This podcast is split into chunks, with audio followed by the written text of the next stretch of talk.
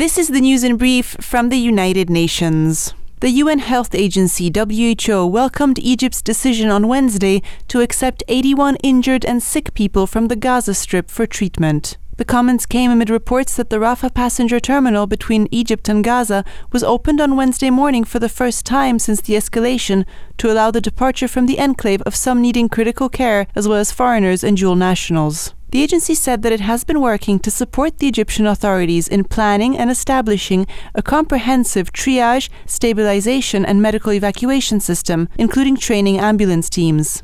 WHO Chief Tedros Adhanom Ghebreyesus warned on social platform X that attention must not be diverted from the far greater needs of thousands of patients in Gaza and reiterated calls for the protection of hospitals as well as an immediate acceleration in the flow of medical aid into the strip. According to WHO, those in serious need in the enclave who require sustained access to health care include thousands of seriously injured civilians, many of them children, more than 1,000 people who need kidney dialysis to stay alive, more than 2,000 patients on cancer therapy, 45,000 people with cardiovascular diseases, and more than 60,000 people with diabetes. Staying in the occupied Palestinian territory, the UN World Food Programme WFP and the Food and Agriculture Organization FAO have added Palestine to a list of countries and territories at greatest risk of a serious deterioration in food security and possible starvation.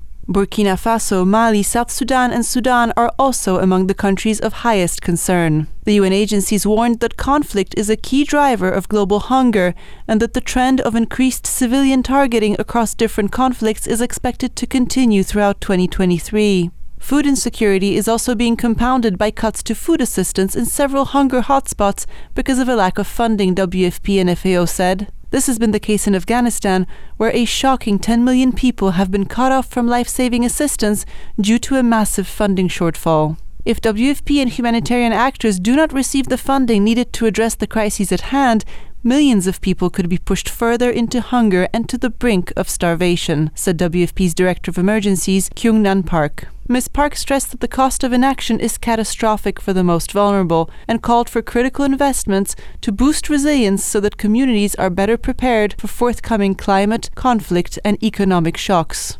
Countries must respect the right of all to participate in sports and enforce equal treatment of all athletes, especially all women and girls, LGBT, and intersex persons. That's the message from UN appointed independent rights experts who said on Wednesday that deep inequalities continue to limit the access of these communities and populations to take part in organized sport. The experts, who include Alexandra Xanthaki, the UN Special Rapporteur in the field of cultural rights, called bans on trans and intersex women in women's sports a violation of human rights obligations under the principle of non discrimination and of their right to privacy. The experts regretted the recent instrumentalization of this debate, leading to the adoption of restrictive measures in law and public policy by state institutions and sporting bodies. According to the experts, states and sports organizations must remain committed to fairness of competition by considering factors that may impact participation of persons based on categories protected under international human rights law,